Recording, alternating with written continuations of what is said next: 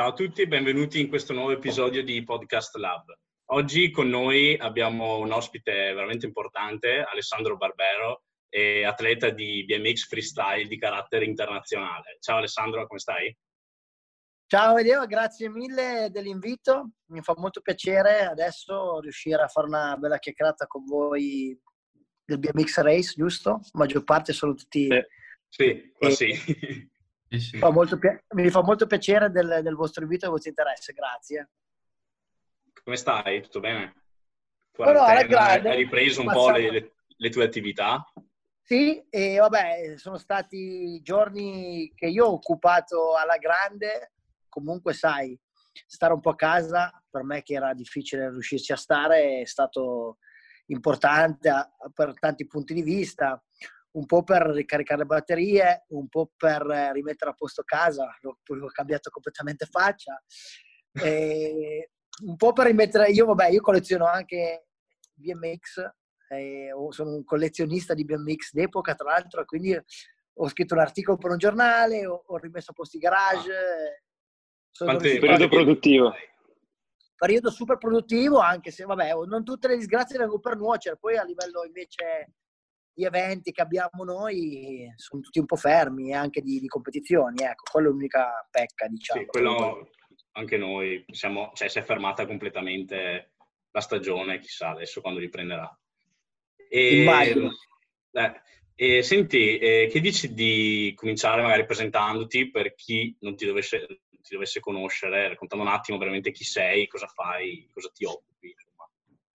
Ok, allora io beh, sono Alessandro Barbero, sono, ho 37 anni già, sono un rider di BMX Freestyle e sono riuscito a, a diventare pro, tra virgolette, già nel 2003, 2002-2003 pensa. Mm-hmm. E vabbè... Comunque, Però appena nato io. Ecco, vedi? Comunque la, la, cosa impressionante è che vabbè, un po' ho, ho lavorato, ho fatto un muratore, ho fatto un sacco di lavori, eh, anche all'inizio. Erano un po' gli anni dove stava uscendo un po', c'era un sacco di interesse riguardo un sacco di sponsor, c'erano parecchie gare in Italia e quindi ho avuto anche la fortuna di emergere in, in quell'epoca molto particolare. Ecco. Ora continuo a, a, spingere un pochettino ancora, ancora per un po', anche perché mi sento abbastanza bene e ho, ho la fortuna di, di, far parte della nazionale italiana di BMX Freestyle, rappresentare l'Italia eh, alla Coppa del Mondo. E, vabbè, oltre a un sacco di attività anche che, abbia, che ho collaterali come la, le attività di intrattenimento, cioè riusciamo a portare degli spettacoli viaggianti, tra virgolette, di BMX Freestyle, delle, delle, delle dimostrazioni, eh, in giro per le piazze italiane o per, per gli eventi più importanti. Ho un park, tra l'altro, che è situato a Priero in provincia di Cuneo. È, molto, è quello molto... che metti sempre nelle storie dove fai trick. Bravo, giusto? proprio lì. Eh. Dove, dove, anche abbiamo, ci siamo inventati un camp, un po' per riuscire a trovare, a trovare sempre più ragazzine che hanno voglia e, e, e passione eh, riguardo a fare BMX oppure comunque eh, che, che, vanno alla ricerca di imparare ad avere una guida sicura sulla bici e noi penso che riusciamo a insegnarle, voi lo sapete anche bene. E che ero informato per venire a quel camp anch'io anni e anni fa perché ero veramente... Davvero? Sì, perché eh, era il periodo in cui avevo cominciato ad approcciare anche un pochettino il freestyle, quindi avevo una voglia matta di imparare qualche, qualche trick, qualche trick. Qualcosa, e quindi mi ero messo a cercare camp, cose, avevo trovato il tuo, però eh, c'è la distanza, era un po' importante. Quindi Beh, vabbè, però possiamo dirlo che sei il fan numero uno. Io sì, io, sei il io fan numero uno. Vederti, ero venuto a vederti a, quando, a, tipo, non mi ricordo, nel 2013 a sì. Villafranca di Verona. Ah, Villafranca, Madosca, Madosca, quanto tempo. Con, eh, che c'era di Monta, mi sembra, Fabio. Sì, sì e... Madosca, eh, vabbè, che bello. Eh, che... anche... Conosci bene Simone? Simone? Ragazzi, Gironi, mi sembra, di cognome. Mm, no. Ma lui di Verona fa BMX Street, mi sa un po'. Magari con Gironi, sì, no, mi sembra di Gironi. Simone. No. Eh, io ho conosciuto anche lui, sì, sì. Beh, lì è stato divertente. Ma avevi firmato questo, volevo fartelo vedere che se l'avevo. wow! Quel poster lì, tra l'altro, eh, io mi chiamo Barbero di cognome e l'abbiamo abbiamo fatto una, lo shooting fotografico a Barbaresco, che è un vino ah. piemontese molto quotato, tra l'altro, e molto bello quel po' di Red Bull. Sì, sì, sì, guarda che bello, che piacere che fa vederlo. Grazie. Eh, no, bello, mi ricordo, io veramente quel periodo lì era stato, ero veramente preso col freestyle, veramente. Poi, vabbè, appunto, venivo da un'altra realtà, fa- facevo fatica un pochettino, però, vabbè, sono divertito. Ecco. Ma sai, qualsiasi cosa alla fine riesci a, a sentire eh, la, la, l'esigenza di, di, esprimerti, ecco, tu riesci a farlo nel race, perché no? Poi, chiaro, ogni tanto se ti piace andare con i pedali flat, girare, imparare a fare qualche trick, fa sempre bene e di, ti dà un po' di polivalenza e allo stesso tempo, secondo me, ti, ti fa uscire un po' dagli standard che hai su, sugli allenamenti che hanno un certo criterio nel race, sì. secondo me. E quindi ti, ti, ti apre un po' la mente, diventi anche molto più creativo e, e, a livello anche di entusiasmo ti aiuta. Ecco. È vero, cioè, anche perché... infatti eh, ci capitava molto spesso di andare a girare, non so se è mai venuto allo Swamp Trails che c'è a San Giovanni. Eh, andavamo a girare anche lì con Fabio, il Vela, sì, sì, sì. Todeschini. Ma e... sai che io ero stato lì nel 2006 addirittura. Madonna. Avevo appena cominciato BMX. La prima volta nella mia vita. E poi sono stato lì nel 2015 l'ultima volta, perché poi alla fine dopo un po' l'hanno tolto, non so cosa sia successo, e peccato perché quel posto lì era veramente bello, era uno dei pochi trail italiani, ragazzi che, che si sono impegnati a, a farlo hanno perso, hanno, perso hanno, hanno, occupato tantissimo tempo eh, per riuscire a, a, a, creare un posto che è unico, ecco, era unico. Sì, no? sì per tenere su comunque degli impianti del genere cioè vuol dire che ogni, vo- ogni giorno bisogna stare lì a, a tirare i salti, sì. batterli, da lì, da... cioè, Quello non è una cosa da lasciare un po' lo sbando. Rispetto eh no, a eh... un park, a un, tipo uno skate park, certo. c'è bisogno di... Ma sai, c'è, c'è sempre rovescio della medaglia, un posto del genere, che comunque era un posto, tra virgolette, privato, eh, ci girano relativamente meno persone e quindi viene, viene utilizzato di meno e c'è un po' meno lavoro da fare, ecco però allo stesso tempo tutti vorrebbero un posto così pubblico che non sarebbe, secondo me, assolutamente possibile, no? Sì. È difficile. Ma poi esatto. sì, sì, no, è un po' un problema. E secondo me, adesso che siamo entrati a parlare di, di, di strutture in generale o di facilities in Italia, sarà sempre più difficile eh, riuscire a budget dipende, anche togliendo anche proprio la, la, il fattore budget che ci può essere dietro, è proprio difficile riuscire a... Quando cerchi anche lì di eh, fare, fare contenti tutti, non puoi, perché ecco, la missione di fare contenti tutti alla fine non serve a niente a nessuno, sia a livello di struttura o di efficienza del posto, eh, se lo fai di terra, ah ma perché non lo fai così, se lo fai di cemento, eh, però... e poi ci sono, e poi ci c'è quella categoria di, di skateboarder che vogliono prendere in mano tutto come sta capitando in Italia adesso, anche con questa cosa delle Olimpiadi, degli sport, degli action sport che sono entrati sì. nelle, nelle sì. Olimpiadi estive. E quella, come tutte le cose, le Olimpiadi fanno venire la vista ai ciechi. È vero. Persone che da anni non si sentiva neanche più nominare, adesso sono diventati luminari dello sport. dire questo diciamo che è, è stata la, la, la, la, pecca di questa cosa. E, vabbè, non entriamo troppo nei dettagli. Va bene. Senti, volevo cominciare eh, chiedendoti appunto da dove è nata la tua passione per il BMX, come l'hai conosciuto, come sei venuto a conoscenza, qual è stata la tua prima bici, insomma un po' di, di, wow. di. Sì. Ma io eh, beh, sono stato, tra, tra virgolette, folgorato da... Adesso ricordarmi precisamente come ho scoperto il BMX non me lo ricordo, però eh, mio padre è sempre stato un, un, motociclista di enduro, no?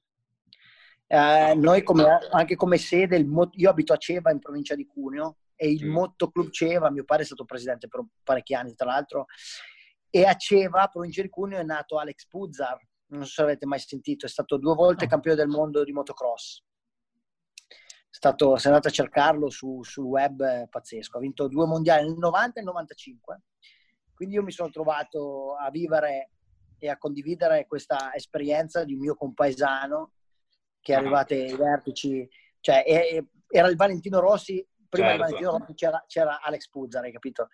E quindi sai, motocross era uno sport che è sempre stato, adesso ancora di più, ma prima in passato anche un po' costoso. E mio padre, anche pur avendo questa passione, a me non mi ha mai comprato una moto, non mi ha mai spinto a fare questa cosa. Io ci ho patito anche tantissimo. Quindi ho cominciato sempre influenzato anche da, dalla scena musicale, rap, metal, reg, che stava comunque si stava evolvendo, dal, che veniva fuori dagli anni Ottanta.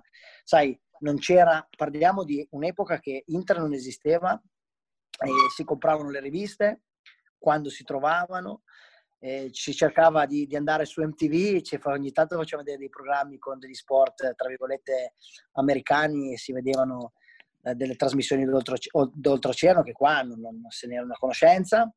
Quindi sai, un po' influenzato da skateboard, snowboard, ho praticato un po' tutto, però il BMX è stata la mia prima bici perché essendo nato negli anni 80 c'era, c'era solo eh, BMX. Era il boom proprio. Eh sì. Esatto. E BMX, come voi ben sapete, vuol dire bicycle motocross. A me piaceva fare motocross, quindi un po' sono riuscito, cercavo di fare, ecco, questa cosa. E, e per assurdo ero proiettato sul race, ma non c'era niente. Poi venne a sapere che mh, mm, c'era una pista a Mondovì, eh, che è vicino a casa sì, mia. Eh, e ne hanno sì, parlato, sì. Cioè, e, però io non mi ricordo, cioè, parlo che ero bambino, mio padre poi non mi, cioè, era impegnato col lavoro, impegnato con le gare, faceva il direttore di gara, poi... Ma mi ricordo, me, me l'avevi detto nella, nella, eh. quando siamo nella firma de, dell'autografo, mi ricordo che ti avevo detto che facevo BMX Race e mi avevi appunto raccontato che anche te eh, avresti voluto provare BMX Race e poi hai, hai optato per il freestyle. Eh sì, no, avrei, ma io penso che adesso che apriamo questa parentesi, se avessi avuto la possibilità di eh, fare un po' di Ray, sicuramente mi avrebbe aiutato in alcune lacune che ho ancora adesso, ed è assurdo. E purtroppo non ho avuto la possibilità. Ed è stato un po' il mio mancamento anche a livello, cioè io sapevo fare dei trick pazzeschi, però non sapevo affrontare determinate strutture, un po' anche per paura di, di, di, di reazione, di, quando coppi un salto, alla fine sai, non sei mai... Adesso la guida è totalmente cambiata, le transizioni sono cambiate per noi, quindi sai, è tutto rivolto molto più a rescue una volta, per assurdo. Ma quindi anche tipo gli skate park, comunque gli impianti dove ti alleni o comunque si fanno le gare, da sì. anni e anni fa ad adesso c'è stato sì. uno sviluppo, come anche, cioè, per fare per esempio anche nel BMX Race, le, ma sì, beh, sono cambiate. Ma eh, sì e no. Chiaramente le transizioni sono cambiate, sono molto più complesse e anche l'altezza delle rampe di certe strutture è cambiata. E eh, io ho avuto anche il piacere e la fortuna di qualificarmi ai Due Tour, non so se vi ricordavate, negli Stati Uniti c'erano ah, le gare. Certo. Sono riuscito a fare due finali lì che con dei Mirra, gente pazzesca. Cioè. Oh, e, e... Vogliamo anche delle domande su... su... Eh, dopo, dopo, eh, dopo proseguiamo. Eh, infatti. E, e, e, alla fine lì, lì, mi accorsi tantissimo del, del, del, della differenza che c'era e della velocità. È un po' come voi, no? Vai a girare, penso, a Verona, giri a una certa velocità, vai a girare a Vigevano, gira a una certa velocità, sì, giusto? Sì, sì. Eh, cambia, è la stessa identica cosa per il nostro sport. Più giri veloce su strutture super complesse, più ti adatti e anche a livello psicologico sei molto più, come posso dirti, hai meno paura di affrontare certe cose perché sai la reazione che hanno, cioè quando tu le affronti sai che reazione possono avere. di, cioè anche, vabbè, chiaramente dipendentemente dalla preparazione che hai, l'esperienza che hai, quella conta sempre. Ecco. Quindi beh, il passaggio, cioè dai due tour, no. Si è fermato i due tour, secondo me si è quasi raggiunto l'apice per certi versi, certe strutture. Fizz, ottime strutture, super divertenti anche a livello di costruzione, di materiali, ma potrebbero essere più complesse. Cioè, l'anno scorso in Cina alla Coppa del Mondo c'era un, un transfer che facevo, che andavo sul wall, che lo facevamo in 7-8, mm-hmm. e quello è stato, diciamo, che divideva un po' il, cioè, chi sapeva girare e chi no. Questa mm-hmm. è stata la cosa bella. Una, una, una velocità, io cioè, uscivo da un quarter bear transfer, facevo, e pedalavo al massimo. Cioè, una roba... E andavo contro un quarter, cioè era un quarter e mi spostavo e andavo sul wall, ma sarà stato 6-7 metri, pazzesco. Cioè, e per dire, quella è stata una struttura in particolare che a me piaceva perché comunque faceva un po' di selezione. La selezione adesso è importante perché tutti quanti, bene o male, sanno fare qualche trick. E se comunque non c'è selezione a livello di struttura, eh, diventa poi un po' noioso perché cominci a vedere, non so adesso nel, nello race, ma vedi, vedi eh, stessi stili. Eh, noi, sai, come dicevo sì. prima, eravamo molto, molto, influenzati dalla musica. Ognuno di noi aveva uno stile diverso perché ascoltava musica diversa, ha una, un'attitudine diversa, anche, una, anche, come ti vestivi, come, eh, quello era il bello perché sapevi anche riconoscere uno stile da quello. Ecco. Quindi diciamo che, che nulla. Ma... Potrebbero, potrebbero fare meglio. Io non vedrò questo ampliamento. Io poi ho fatto anche delle gare di Red Bull eh, pesa- grosse, la Red Bull Chain Reaction, uh, Skyline. Ecco, quella tipologia di strutture lì ero impaurito, poi mi sono accorto che per me erano più facili, per assurdo, e, e c'è più selezione perché vai più veloce. L'approccio di percezione della velocità alle persone cambia e quello fa tutto, tutto qui. Ma appunto parlando di gare, comunque competizioni, cioè come viene strutturata una gara? Cioè inizia e finisce, chi vince, cioè vince in base a cosa? Cioè come vengono... Eh, ah beh, c'è un punteggio, ti danno, ci sono dei giudici, ah. e, mi sembra che siano cinque giudici, e ti danno un punteggio, hai, hai, vabbè, le qualifiche sono due run da 60 secondi l'una e fanno il, il e son, cioè fai 16-17 trick in una run, la media, e contano tutte e due le run, non puoi fare errori. Faccio un esempio della Cina, ma non per parlare sempre. Io sono caduto a metà run, mm-hmm. della se- da seconda run sono scivolato. E sono arrivato 25esimo, 25esimo e passano i primi 24 cioè 0.3 vuol dire che se io mi rialzavo che l'ho fatto ho fatto ancora un trick solo, ne facevo un altro per caso, passavo Passavi. davanti a persone che hanno fatto due run perfette. Però su Instagram vedete, eh, magari vedete i clip del ride, avevo girato veramente forte. E quella un po' non la pecca, perché io comunque vengo da una noi veniamo da un overall impression, no? Come si dice, sai, non contava il secondo, contava un po' come giravi forte, portavi il trick nuovo. E non è che, bene o male, adesso invece conta se fai la quantità di trick. Cioè non... Ah, guardano, qualifiche... guardano cioè, la quantità anziché la qualità. Signori, le qualifiche, se fai un tail whip in prima passi, ma io se faccio un fast plane su un wall, vi, chiedo, sai col piede che ti appoggi sul muro, sì. chi lo fa? Un ca- o un cash roll. Vabbè, cash roll è un gran trick, ma chiaro che se hai le palle di fare un cash roll in qualifica, eh, eh, non, non, è neanche detto, non è neanche detto che vai in, in semifinale, eh? non, non è per niente detto. Però un fast plan su wall, l'80% dei rider che conosco che sanno fare triplo tail whip non sanno farlo. Quindi lì, quel, quel, qua si parla di trick. Io perché ho iniziato ad andare in BMX? Perché c'erano quei trick belli, fighi lì. Cioè, fare un triplo tail whip non è divertente come fare un fast su wall. Ma può essere anche a causa del cioè quelli che, come dicevi, non sanno fare quel trick lì o comunque non sanno fare determinati trick ma ne sanno fare altri.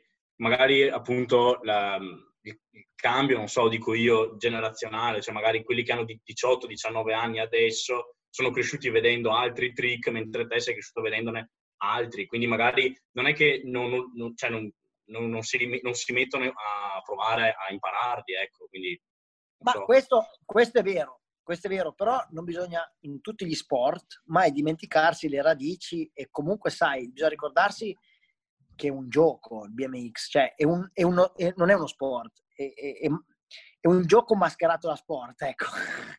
cioè, io non lo vedo, io vedo uno, come uno stile di vita, per me il BMX freestyle. Perché... È, diverso dal BMX race comunque. Sì. Cioè, è un po' più guarda, lifestyle il, il, a me, freestyle. A me dispiace, però quando comunque parlo con, con i ragazzi della nazionale che fanno dei paragoni, è completamente un altro sport. Cioè, primo, gli attacchi che avete ha, ha cambiato completamente la, la, guida, giusto? Gli attacchi... Sì, beh, sì. Uh, come si chiamano, scusa? Che non mi sganci. Clips. Gli sganci, sì, gli sganci.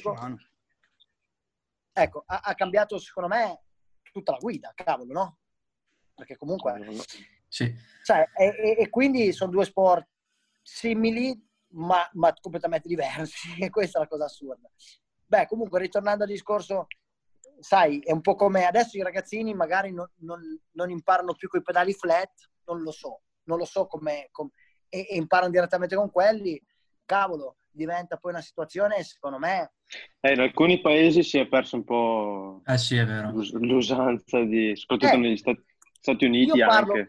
Io parlo delle radici, cioè io, io so, ho avuto la fortuna di, di, nascere in quell'epoca lì, sì, però poi dopo mi sono documentato ancora di certo. più di quello che facevano in quell'epoca lì, perché l'ho, l'ho potuto fare con uno strumento, internet, che, che, ci ha fatto diventare tutti super uomini e, e ha permesso anche di, tra virgolette, darci anche cioè, po- la possibilità di, di, conoscere cose che prima non potevi conoscere. Ecco e quindi non lo so, credo che non è che necessariamente tutti quanti devono fare dei trick che si facevano una volta, però sai, un fast press un wall è, è cioè se, se 10 persone fanno wall right to bar spin e una sola fa fast press, è un esempio. Eh cazzo, io che sono giudice mi, mi impressiona.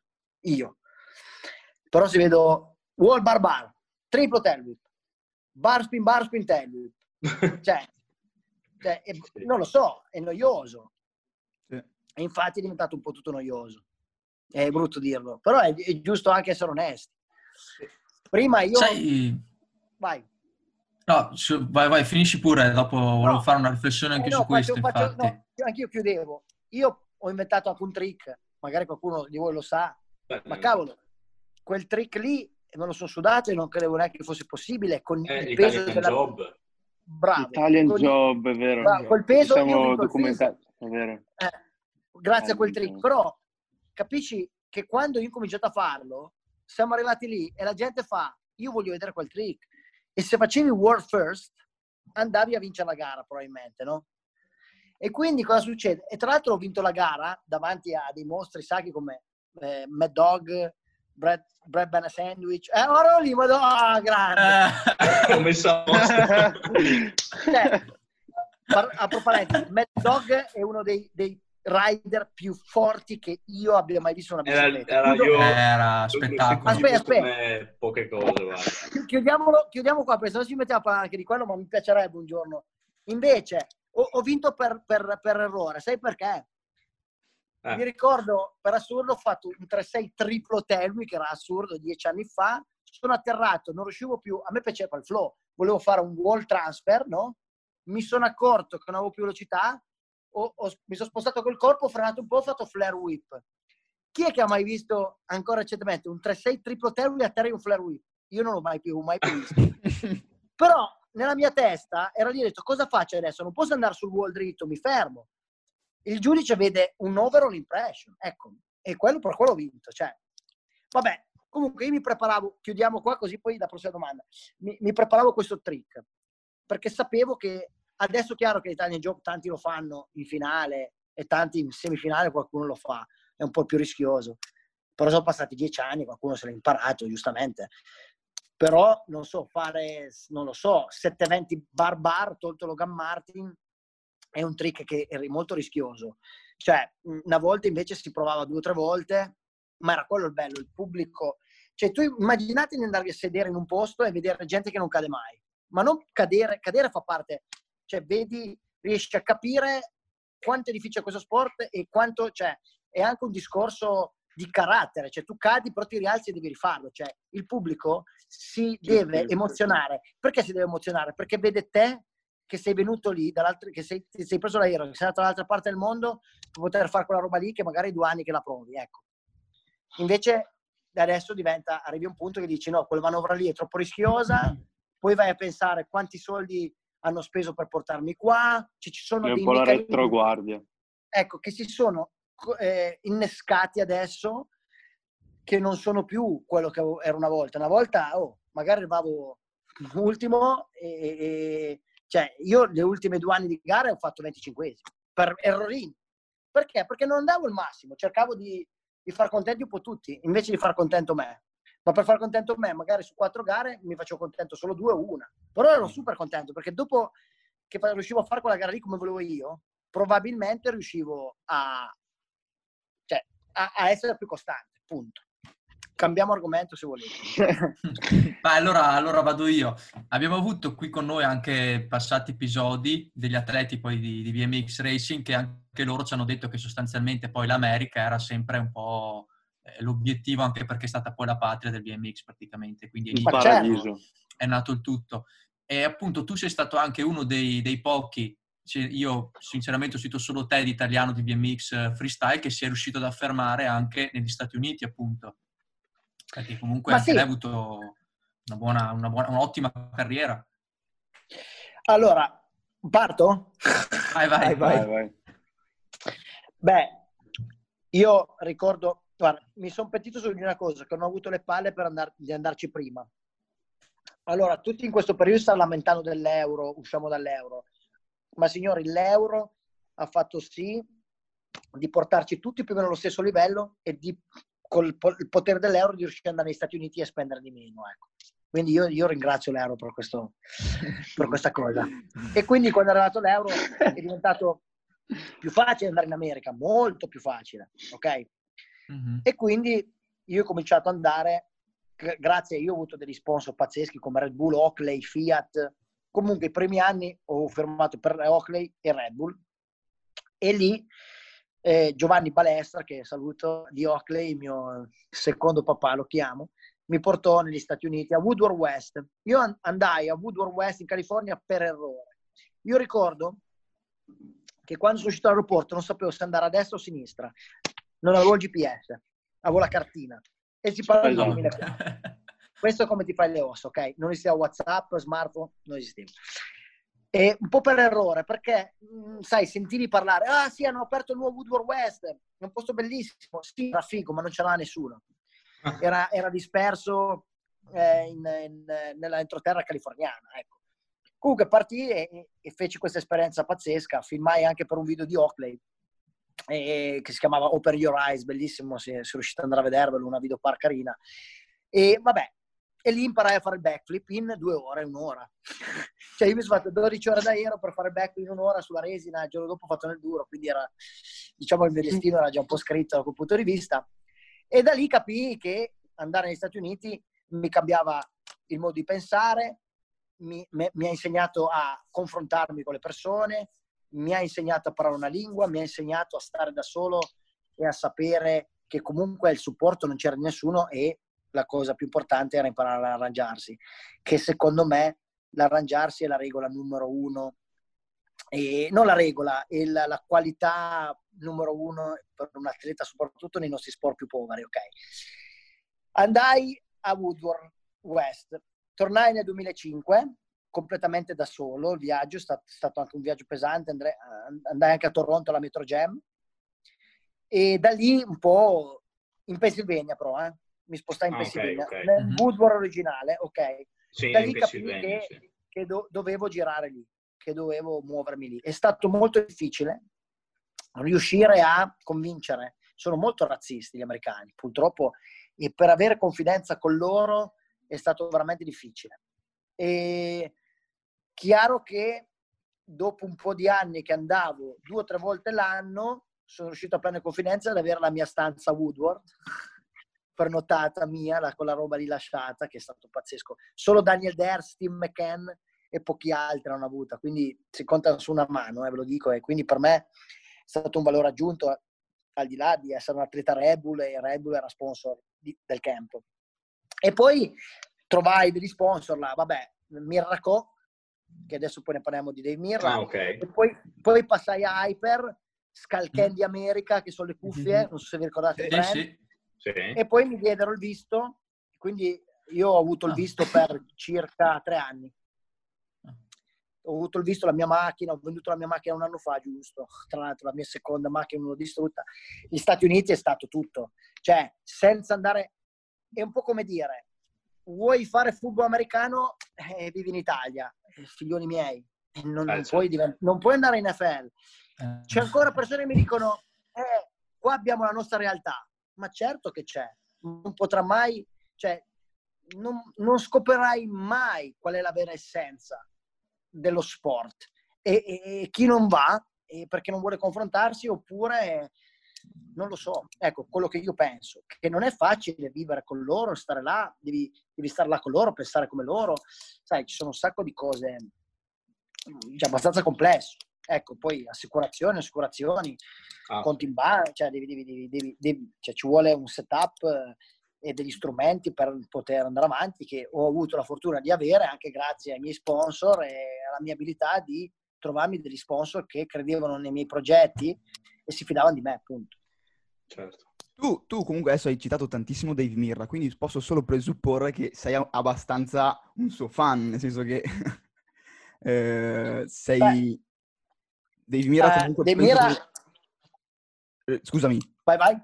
No, no, no penso, vai, che, pure, penso che, comunque rimanga una delle leggende, nel senso che Dave Mirra ha fatto la storia anche lui. Cioè, e... Sì, beh, tantissima gente ha fatto la storia di questo sport. Lui, nell'epoca che sono cresciuto io, per me ha avuto un impatto molto speciale, ecco, e, e un impatto gra- grandissimo nella mia carriera. E, e poi la cosa che, ha, che, non ci credo ancora adesso, che, che sembra un, un'illusione, un sogno, una cosa, che ho fatto parte del suo team e mi ha voluto proprio anche lui. Cioè, ah, quello lo sapevo. Quello è stato pazzesco. Correre per Mirraco eh, per circa tre anni. Una cosa Ma quando eri là, correvi là?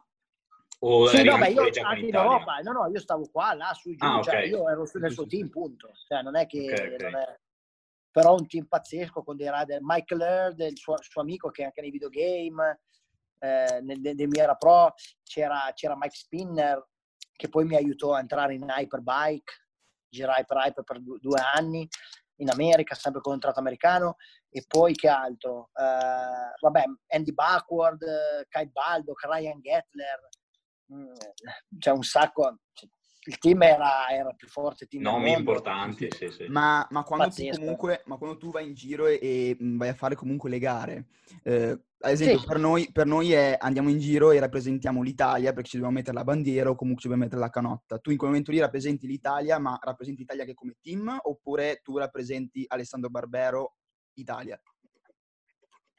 Ma eh, tu parli recentemente? Cioè... Sì, sì, recentemente, nel senso comunque adesso. Nel. Ah no, beh, io, io, io, rappresento sempre me, però sì. con i colori sì. della nazione di cui sono nato, rappre- cioè, basta, appunto. Non... E, vabbè, è stato bello per me eh, portare la maglia azzurra per la prima volta, anche perché era una cosa che sen- cioè, mi sarebbe sempre piaciuto che, che si trasformasse questo sport eh, in uno sport un po' più, non lo so, professionalizzato, ecco.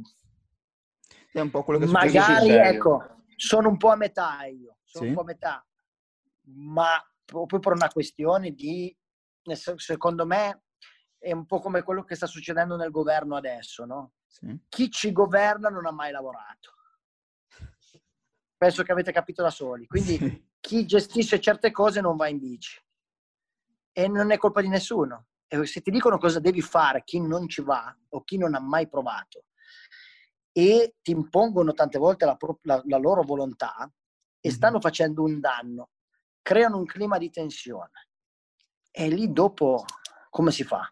Andare in giro già abbiamo strumenti in meno che gli altri sì. meno supporto in meno che gli altri. Non vogliamo andare di qua, non c'è il budget di andare di là, eh, però poi qualcosa bisogna cioè, portarla a casa, secondo me, dopo un po' di anni, no? Sì. ma questo penso che sia un problema, un problema di, di un po' di tutti, penso. Esatto, esatto. Ma non, non, cioè, io sto solo analizzando, cioè non ho puntato il dito su nessuno e non mi lamento, anzi io sono sempre grato per qualsiasi... Di, di, sono grato a chiunque creda e anche se non ci crede comunque che abbia la possibilità di darmi una mano a fare quello che mi piace, e, è chiaro che ci sono sempre dei compromessi.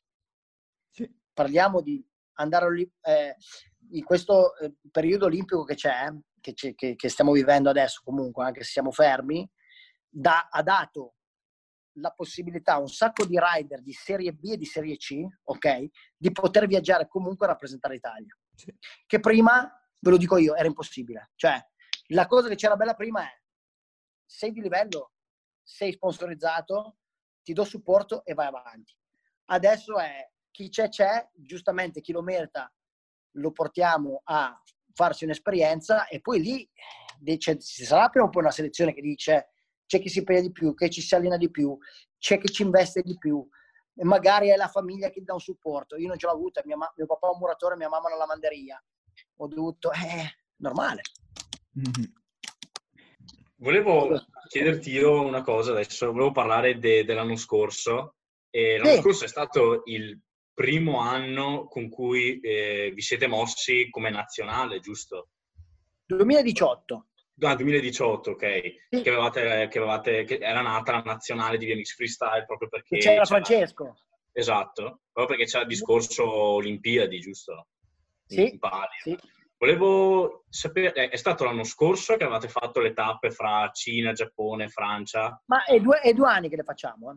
Ah, ok, perché infatti cercavo sul sito UCI i, sì. i dati, i risultati quando mettevo 2018 mi dava una classifica, 2019 mi dava una stessa classifica, infatti non capivo. Ma volevo sì. sapere com'era stata questa esperienza per te appunto di viaggiare con la nazionale, con la maglietta azzurra, di muoverti, cioè quello che penso io che è successo anche col BMX Race, l'aspetto olimpico ha dato uno slancio allo sport, perché fino a prima era visto come, ah, sei quello che va sulle biciclettine, mi veniva detto questo, ah, dopo vederlo in tv, carattere insomma olimpico, sì. prende molta più, più, notorietà. Quindi volevo sapere te come hai vissuto queste trasferte, quella, la questione sì. olimpica.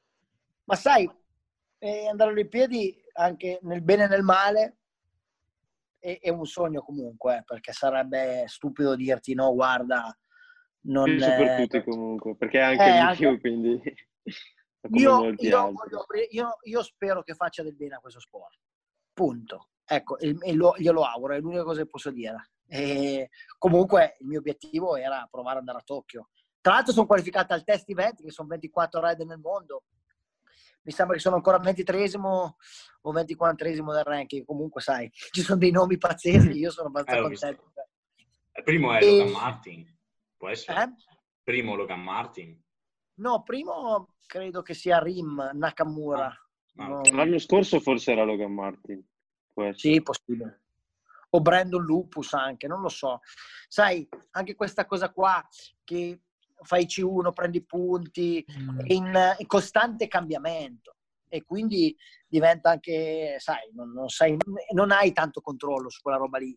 Chiaramente devi andare bene in Coppa del Mondo o in Campionato certo. del Mondo quello cambia tutte le, le carte in regola che, che, e, ehm, e, che altro. No, io, vabbè, la mia prima esperienza tra l'altro è stata a Hiroshima e, mm. e beh, c'era, c'era, Francesco e beh, Francesco, io mi sono trovato veramente bene con Francesco. Eh, sai, quando comunque eh, è una persona che eh, ti sa ascoltare, è una persona diciamo, che... aspetta, diciamo che Francesco Gargaglia, per chi non ha capito magari. Sì, Francesco Gargaglia, esatto.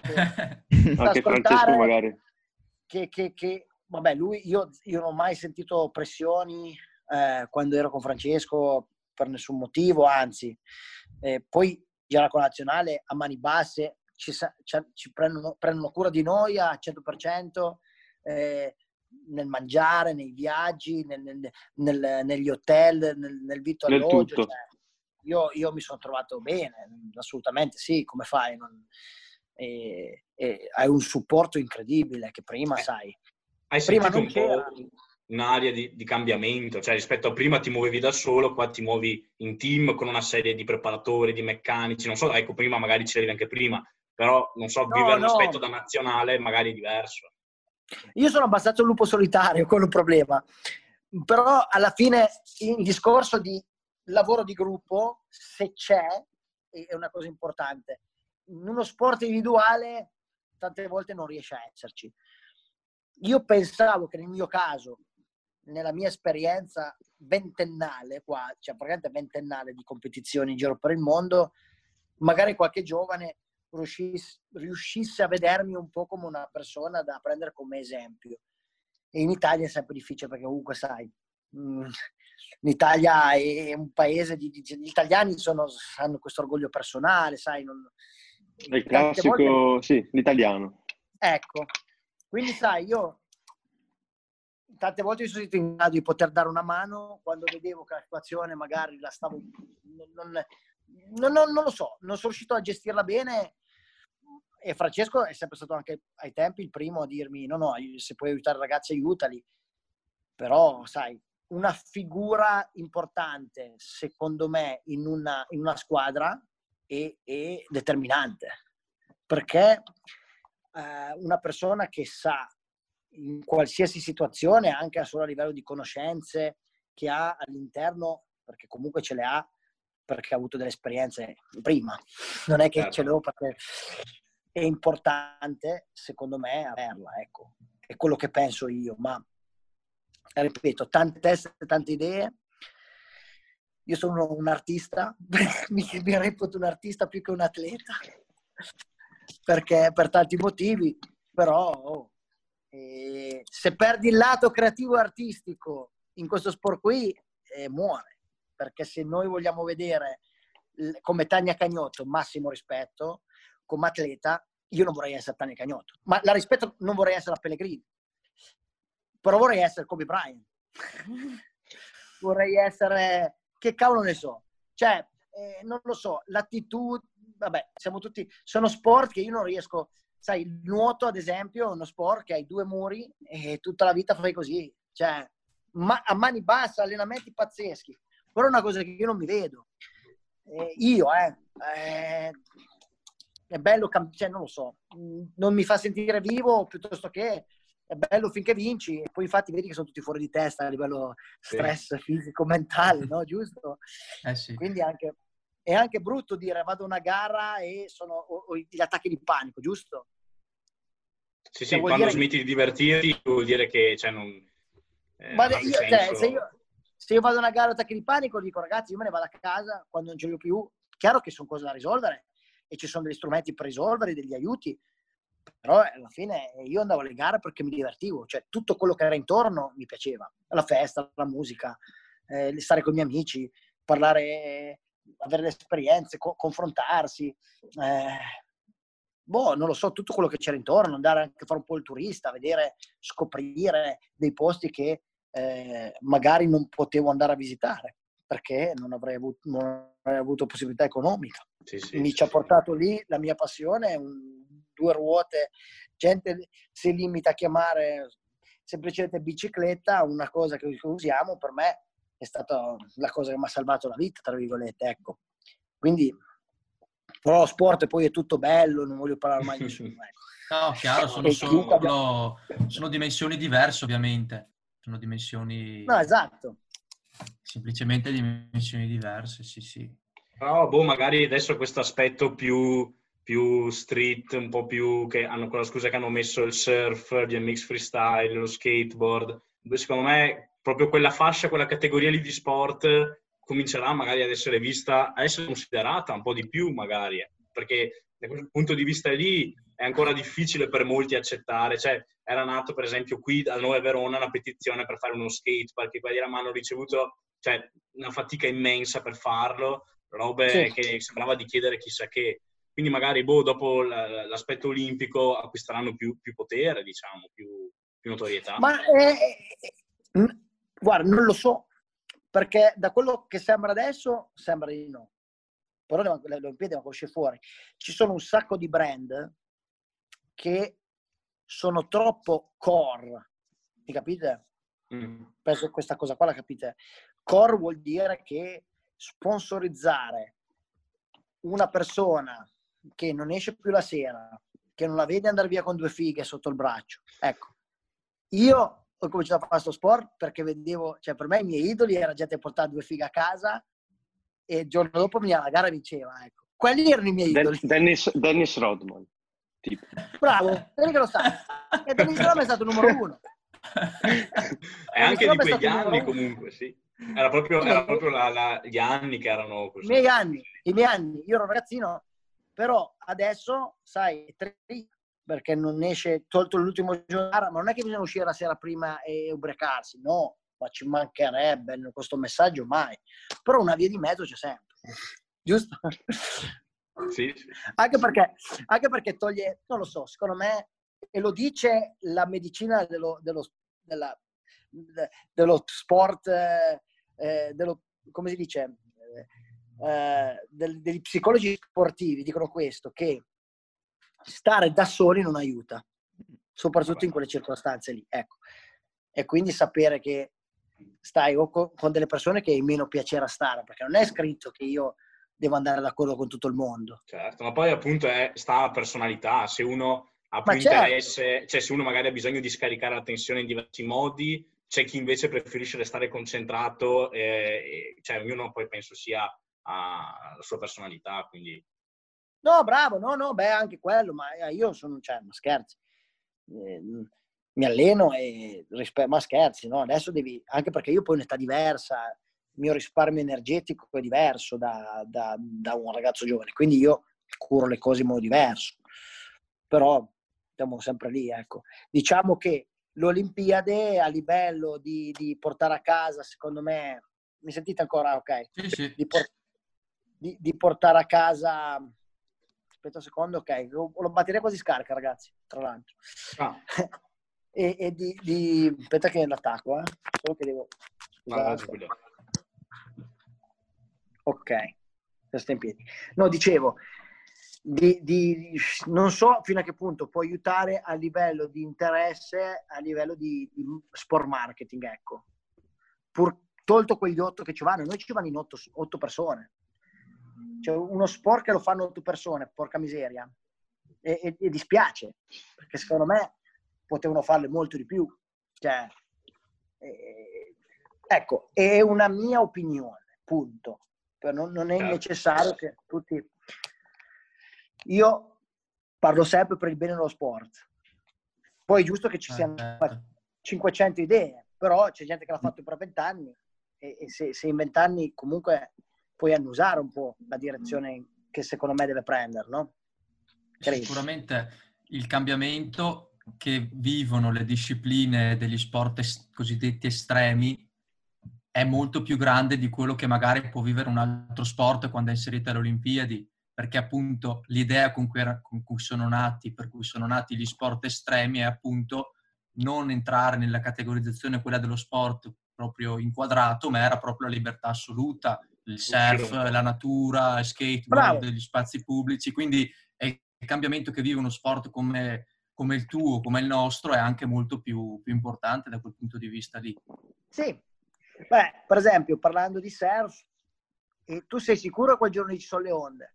Non lo sa nessuno. Ah, certo. Eh? È tanto che a Tokyo fanno l'arena artificiale, se non sbaglio. Ma tutta sì, la cosa di Kelly Slater che hanno fatto la piscina con l'onda artificiale. Sì, è un'altra dimensione completamente dello sport che ha i suoi pro e i suoi contro, ovviamente. Se tu vai da chi va a Maverick sulle big waves, su onde di 20 metri. Eh sì, lui dice che è un'altra cosa. Ti dice, eh? È come se uno, non lo so, chi, chi è il capo de, dei capi de, del BMX Race a livello di, di, di, di, gap grossi, ma se c'è uno che fa i gap che da 15 metri in sequenza e dice no, devi saltare da 5, però forse ci girano abbastanza le scatole, perché dice allora cosa malino fare a fare 20 metri? A parte che un concetto un po' diverso, Big Waves è un concetto un po' diverso, però sai, c'è gente che dice come m'alleno? Allora mi faccio una, una piscina artificiale, eh, però esatto, è sì, sì. Sì Ripeto, io una... ho una visione un po' diversa, ma non lo so, anche per un telespettatore il surf lo vede come il mare, gli squali, che cacchio ne so. Eh... No, giusto? quando pensi al serpe, sì. no? Eh, il cambiamento no, sarà, sarà interessante vedere che futuro avranno anche queste discipline Olimpiadi. Vabbè, vabbè, super curioso sono, ma ci mancherebbe. Oh, anzi, aspetta, potrebbe anche creare, scusami Federico, no, una, un'opportunità. Questa cosa magari per uno come me crea un'opportunità anche di lavoro, magari vado ad allenare la Corea, vabbè, la Cina. Vabbè, cioè, certo, questo punto di vista sì. Cioè, non... Sì, sì, assolutamente. Scusami Federico. No, ero, ero, stavo scherzando. Ma per chiudere un po' il cerchio di tutto sì. questo, come hai anche detto prima che rispetto a tempo fa, adesso l'hai detto anche tu personalmente, si cerca sempre di stare magari, di evitare un trick per esempio troppo rischioso. Comunque anche fuori da, dal trick, dare un messaggio a, a quelli che ci ascoltano, magari ci sono dei bambini o comunque anch'io personalmente lo, lo, da quel che dici pre, magari prendo ispirazione comunque un messaggio da, da, da, si può dire, da, da, spingere, ecco, da marchiare un attimo una mentalità. Per avvicinare. Esatto. Cioè, di non togliere, ma magari di rischiare di qualcosa che ti può portare a qualcosa di più di quello che pensavi, magari. Ma certo, ma guarda, io penso che io la vivevo un po' così, per me era quasi come una ninfa vitale andare in BMX, ma lo è ancora, cioè io ho proprio bisogno di andarci, ecco, per stare bene, per, per sentirmi, boh, mh, mm, quando, vabbè, quando faccio anche altri tipi di attività mi sento anche bene, non è che necessariamente deve essere quello, no? Però sai, siamo, siamo persone abituate a fare cose abbastanza creative. Magari BMX è un po' meno creativo, ma, neanche, magari, cioè, ma secondo me lo è creativo, perché ognuno ha la sua guida, ognuno può interpretare il tracciato esatto come vuole. Quindi, e quindi per me, sai, io andavo a dormire, non vedevo, guardavo video, e andavo a dormire, pensavo, oh, domani voglio provare questo o quest'altro, mi alzavo al mattino, prima cosa che facevo cercavo di star bene, di fare, di essere, cioè, se hai comunque quella, quelle sensazioni lì, vuol dire che, che, sicuramente quella lì è la strada già giusta e sapere di, vabbè, fare delle esperienze in giro per comunque riuscire a aprirti anche nuovi, nuove nuovi orizzonti, cercare di aprire un attimo anche la mente e vedere cosa c'è in, dalle altre parti che secondo me può aiutarti. E in più, eh, se hai la possibilità di trasferirti per un certo periodo da qualche parte, a mani basse fatelo subito, perché poi alla fine dopo le cose arrivano, perché il lavoro in un modo o nell'altro e gli sforzi eh, vengono, vengono ripagati, tra virgolette, con cosa? Con risultati con la fiducia che ti dà, in questo caso voi avete dei coach e, e, e destra-sinistra. E la direzione è quella, secondo me. E magari, vabbè, non essere troppo ossessionati neanche, perché è una cosa che magari in breve tempo può bruciarvi e farvi perdere un po' quello che è la, l'entusiasmo, che, che, è una, una caratteristica cioè, importante, che senza entusiasmo non si fa da nessuna parte secondo me, la, cioè, mi sento di dire questo anche col seno di poi in uno sport come il vostro. Eh. Il nostro è legato tanto anche all'arte, tanti di noi siamo artigiani. Io, a me piace l'arte, per esempio. Quindi, sai, io cerco di, per esempio, in questa quarantena ho riscoperto tante cose super creative che ho fatto e mi stanno aiutando adesso a girare di nuovo, no? Per assurdo. Strano. Eh ma... sì, c'è un po' eh, sì. Ecco, però quello c'è in qualsiasi cosa. Mm, non lo so. Eh, ho giocato in bici elettrica, chi, chi, chi se lo immagina? Ho fatto dei giri, cioè, mi sono divertito come un pazzo, mi sono divertito come un pazzo, ecco, per assurdo. Quindi non... Dai. E dipende, è una cosa che ti, ti, ti senti dentro e, e, e, se te la senti devi, eh, devi fare, non dico di tutto, ma quasi, perché di tutto poi diventa un'ossessione. Ecco, a me tante volte è diventata quasi un'ossessione e mi ha bruciato un po'. Allora da lì ho cercato di stare un po' alla larga e poi mi sono riavvicinato, come tutte le cose. Sì, si sta cacciando e... un po'. Sì, però poi avete un'età diversa, cioè non, non, so bene, cioè avete anche un'età completamente diversa, in un'epoca diversa, che sai. E, però io mi sono sempre allenato, cioè io mi sono sempre allenato, cioè, al di là che ero un po' un punk, diciamo tra virgolette, eh, nel senso non è che rinunciavo a uscire o fare, ma però eh, quando sapevo che avevo delle lacune in qualcosa cercavo di recuperarle perché sapevo che potevo trarne un beneficio e un vantaggio dopo, senza dire, eh, però se lo facevo, sai, in Italia si tende a dire, eh, ma anch'io se ero sponsorato Reb ero forte, ma anch'io se andavo in America diventavo forte. Ma io ne ho visti migliaia venire in America Woodward, miliardi di persone. Cioè, non, non, non è solo quello, eh. Anche perché sennò diventerebbero tutti forti. Ci sarebbero tutti Ronaldo. Eh, esatto. esatto. Giusto? Bene, con questo messaggio direi di chiudere. Molto... Possiamo... possiamo chiudere, ma ringraziandoti tanto. Eh. Brutta, però veramente super. No, è stato bello, cioè finalmente cioè, sentire un po' di BMX freestyle, a parlarne con qualcuno di veramente così esperto e comunque diciamo rappresentativo del BMX freestyle in Italia, mi ha fatto veramente piacere, credo. No, vai, no, piace, no Beh, grazie, grazie Federico che, che, mi hai contattato, che poi vabbè io sembrava che, che non, non, volessi dare importanza a questa cosa, ma per niente, anzi. Il problema è che ero incastrato, sai, con queste... Eh, vabbè, ma ah, beh. Eh, eh, abbiamo gioco subito che... Sì, eh, sì, per gioco fare un po' di cose simili così. Tra l'altro ieri sera ho avuto una diretta abbastanza grande che, che, che facciamo con... con eh, vediamo che sei su operativo con le live su Instagram. Eh sì, no, adesso con più. CP Gang, adesso, qualche bravo, fa, sembra. Siamo partiti con... Come si chiama? Una tecnologia si chiama OBS. Ah, OBS, sì, sì, sì, OBS, eh. Sì, sì. Ci ho provato anche io a usarlo. Quindi.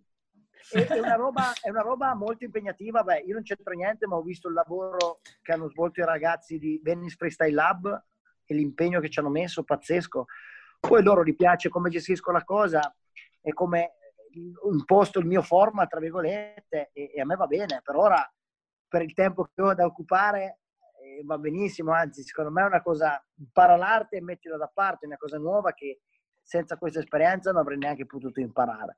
Quindi, sai, mh, mm, la prendo come un, un, periodo dove ho imparato a fare qualcosa che magari mi può servire, chi lo sa.